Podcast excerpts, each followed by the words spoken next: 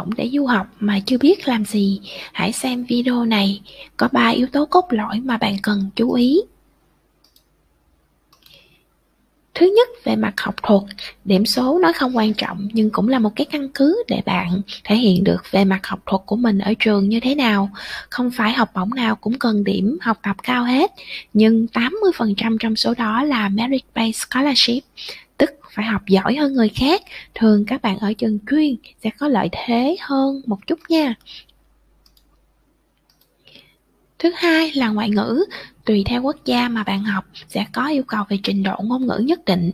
Đối với những cái chương trình tiếng Anh, thông thường đại học yêu cầu là IELTS 6 chấm đến 6.5. Cho nên nếu muốn lấy học bổng thì nên thi điểm IELTS IELTS cao hơn 7 chấm, 7.5 hoặc 8 chấm.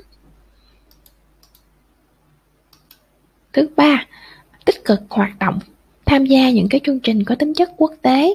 Uh, những cái chương trình có ý nghĩa nhân văn nè những cái chương trình theo tài năng chương trình rèn luyện cái khả năng lãnh đạo. Tùy theo năng lực của mình hãy tham gia có chọn lọc các bạn nha. Và cuối cùng nếu mà các bạn cần những cái chi tiết cụ thể hơn thì có thể liên hệ với chúng tôi bằng cách email nè inbox nè điện thoại nè và chúng ta sẽ cùng lên kế hoạch để săn học bổng nha.